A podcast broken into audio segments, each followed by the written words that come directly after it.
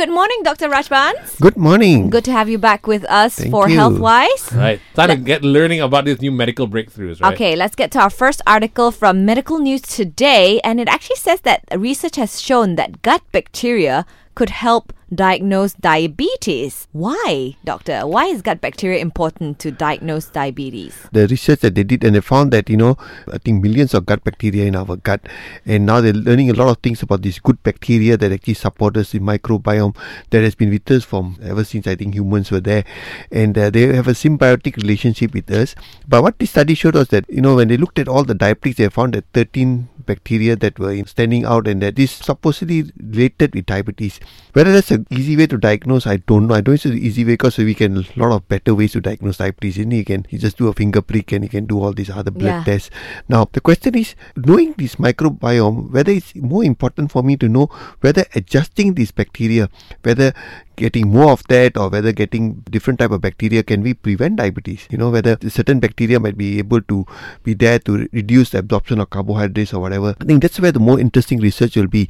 Can we do things with our gut bacteria you know get more of the better ones? And i think there's a lot of research in that. They're looking at things like autism uh, you know leaky gut syndrome and all the uh, causes of inflammation. So i think our gut bacteria are going to play a real big role. And i think that's one of the biggest research that they are looking at concerning a lot of diseases that are involved with inflammation you know from things like inflammatory bowel diseases to all the autoimmune diseases to even cancer right? And even they're looking at whether our gut bacteria can help us in metabolic diseases you know whether our obesity and diabetes and hypertension and all these can actually be caused or can be prevented by doing uh, having the right sort of bacteria. Very interesting. This is going to be a really interesting future where we look at our own gut bacteria and see what we can do. Not just to diagnose but to even prevent disease Interesting. And I remember you always say that uh, probiotics will help with the gut bacteria. yeah So I- taking a dose of probiotics a day will help. I no harm. I think definitely no harm. But the good bacteria, probiotics need prebiotics, and prebiotics are your fiber. So again, the right diet, taking the right fruits and vegetables that gives the right fiber, the right sort of food for the good bacteria. You know, you can take things like uh, your own yogurt or whatever. You know that are also have bacteria. But if you feel you need more, then you can take a supplement because there are a lot in the market now. Let's get to our next article. This is all about herd immunity. Now, herd immunity actually eradicated smallpox and polio.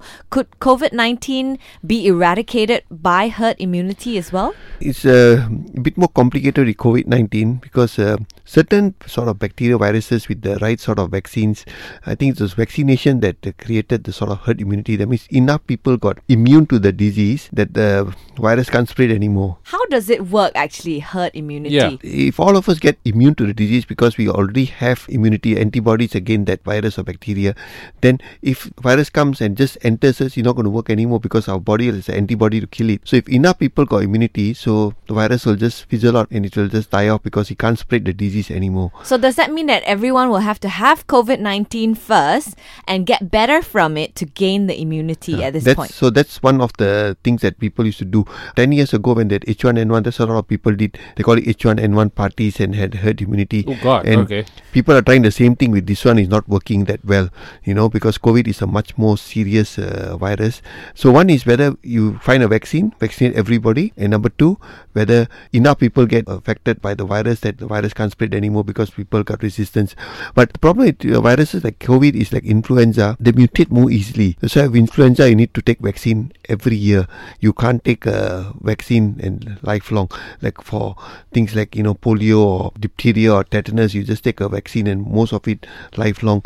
Uh, whereas uh, influenza and I think COVID will be where they mutate more easily. So you might take a vaccine, but maybe after one, two, three years, the vaccine might wear off the effect, and uh, you need to revaccinate. So a bit more difficult to get herd immunity over the long term, I think with COVID, that's where the problem will be. Short term, yes, I think if you get a vaccine short term, you know, just like influenza, you will be immune for a year, but after a year or two years, you have to take a booster. So please don't have COVID 19 parties to think that you're going to get immunity, right? I think it's not working. Yeah. So far, I've seen that we don't have the herd immunity, so I think you just avoid it. This next one is interesting. Bubonic plague case confirmed in China's Inner Mongolia. Now, we've heard of the bubonic plague from history books, but what is it and how does it affect us doctor? It's a bacterial infection, you know. So when it caused the Black Death in Europe, basically affected Europe and killed a lot of people.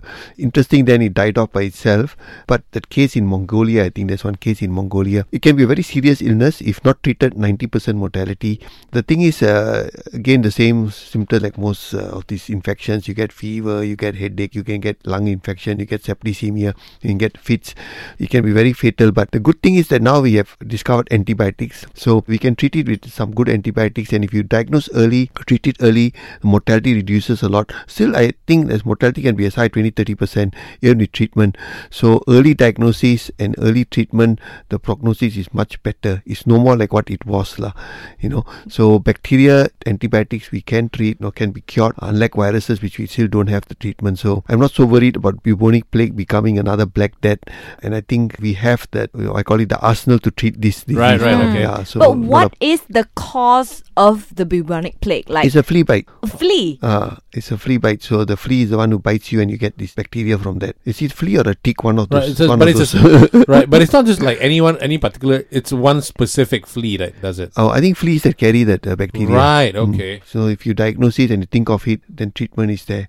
The only thing is because it's been away for so long Yeah. that uh, doctors may not think of that diagnosis because they will think of so many other you know Mm. thing causing infection.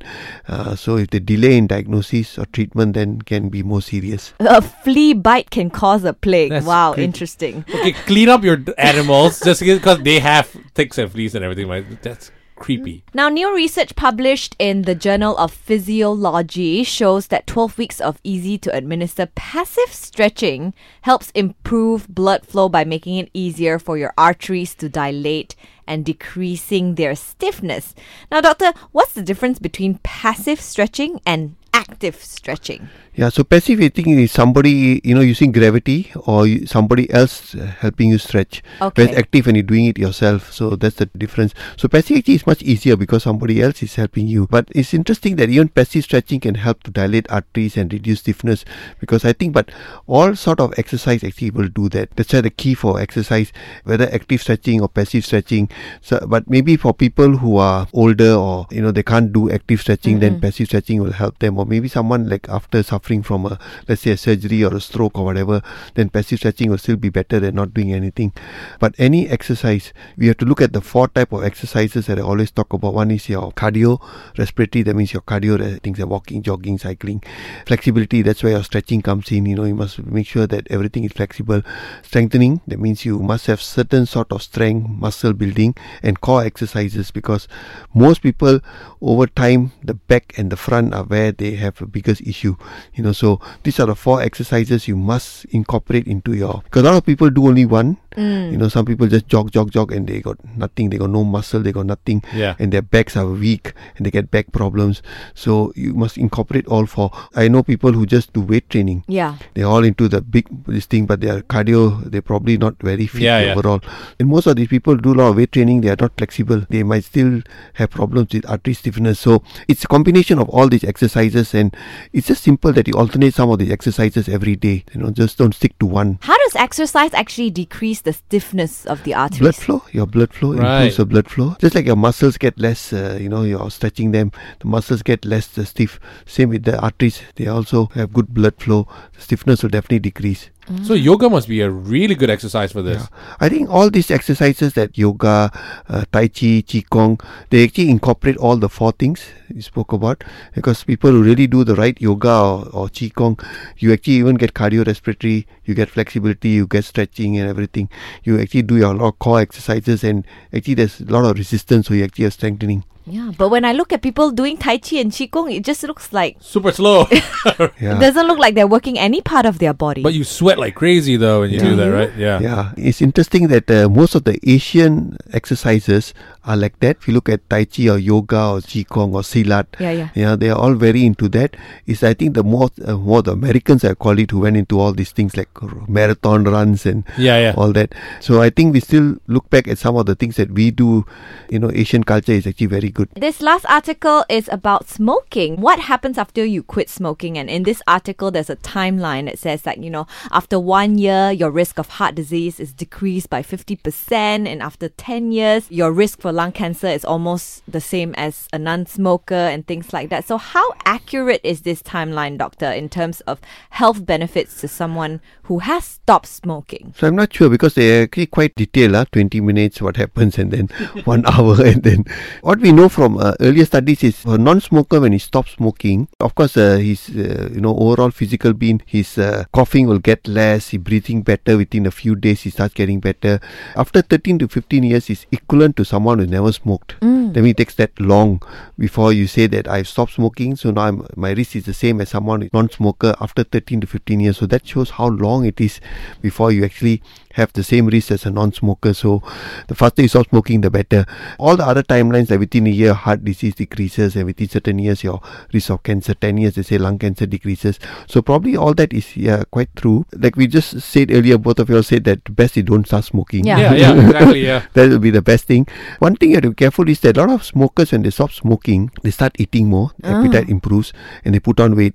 And sometimes that can counter a bit of the benefits of not smoking. So just to be careful on that part. I think smoking is one of the biggest cause of lot of disease out there, and I'm surprised that till today no government has actually banned it. You know, uh, it's all over the world. The amount of people who get cancers and lung diseases and heart diseases, and probably many other things that we don't even know uh, from smoking. And it's not the smoking that you know if somebody smoke, it's not our right to tell them to stop.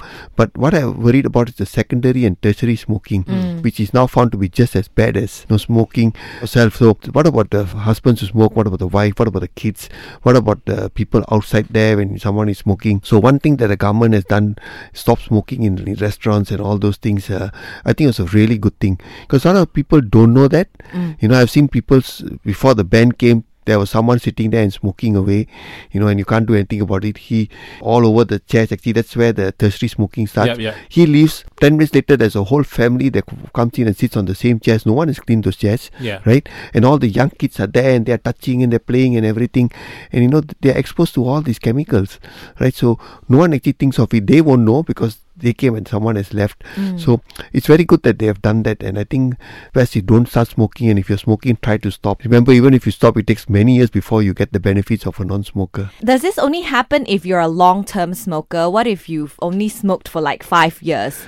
Uh, still, you're already getting changes in your body anyway. You know, you got about two to four thousand chemicals that are formed from the cigarette smoke, and the more damage they are doing to your body over time, your body is fighting it, fighting it, fighting it. But uh, a time will come it will just give up. The immune system will give up, and the cancer cell will form, or your lung gets damaged, or some inflammation will start somewhere. Is there a good way to stop smoking though? I mean, like I've heard people say if you stop cold turkey, it's actually Actually, good for you. from my own experience with a lot of patients, uh, the one who succeed are the cold turkey ones. They just one day decide, make a decision, and they just stop. But trying all those things like patches and all, it just, uh, you know, I find that most of them do fall back into smoking. Yeah. So the best solution: don't start smoking. Yes.